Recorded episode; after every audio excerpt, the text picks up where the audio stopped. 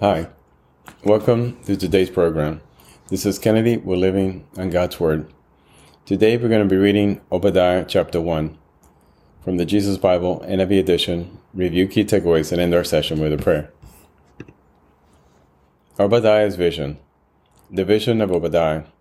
This is what the sovereign Lord says about Edom. We have heard a message from the Lord, an envoy who was sent to the nation to say, Rise, let us go against her for battle. See, I will make you small among the nations. You will be utterly despised.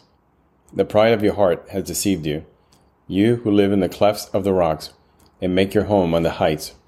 You who say to yourself, Who can bring me down to the ground? Though you soar like the eagle and make your nest among the stars, from there I will bring you down, declares the Lord. If thieves came to you, if robbers in the night, or what a disaster awaits you. Would they not steal only as much as they wanted? If grapes pickers came to you, would they not leave a few grapes? But how Esau will be ransacked, his hidden treasures pillaged. All your allies will force you to the border. Your friends will deceive and overpower you. Those who eat your bread will set a trap for you, but you will not detect it. In that day, declares the Lord, will I not destroy the wise men of Edom those of understanding in the mountains of Esau. You warriors, Teman, will be terrified, and everyone in Esau's mountain will be cut down in the slaughter. Because of the violence against your brother Jacob, you will be covered with shame. You will be destroyed forever. On the day you stood aloof, while strangers carried off his wealth, and foreigners entered his gates and cast lots up for Jerusalem, you were like one of them. You should not gloat over your brother in the day of his misfortune, nor rejoice over the people of Judah in the day of their destruction, nor boast so much in the day of their trouble. You should not march through the gates of my people in the day of their disaster, nor gloat over them in their calamity in the day of their disaster, nor seize their wealth in the day of their disaster. You should not wait at the crossroads to cut down their fugitives, nor hand over their survivors in the day of their trouble. The day of the Lord is near for all nations. As you have done, it will be done to you. Your deeds will return upon your own head. Just as you drank on my holy hill, so all the nations will drink continually. They will drink and drink and be as if they had never been. But on Mount Zion will be deliverance, it will be holy. And Jacob will possess his inheritance.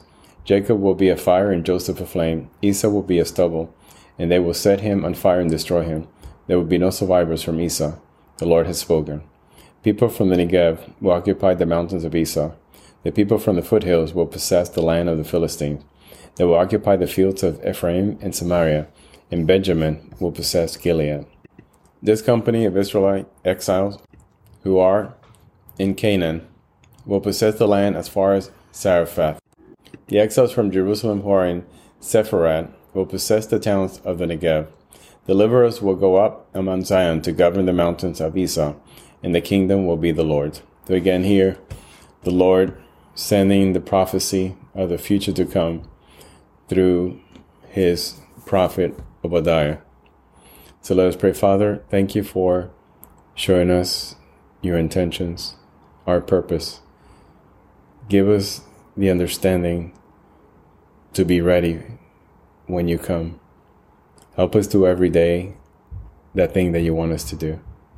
Help us stay focused on your purpose for us our mission on this earth, which is to promote your kingdom to others and bring them to you, Father God.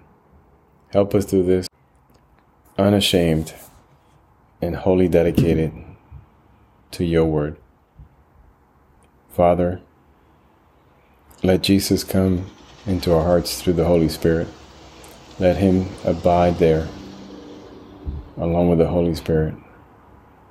Give us the strength and everything we need to carry out your plans on this earth.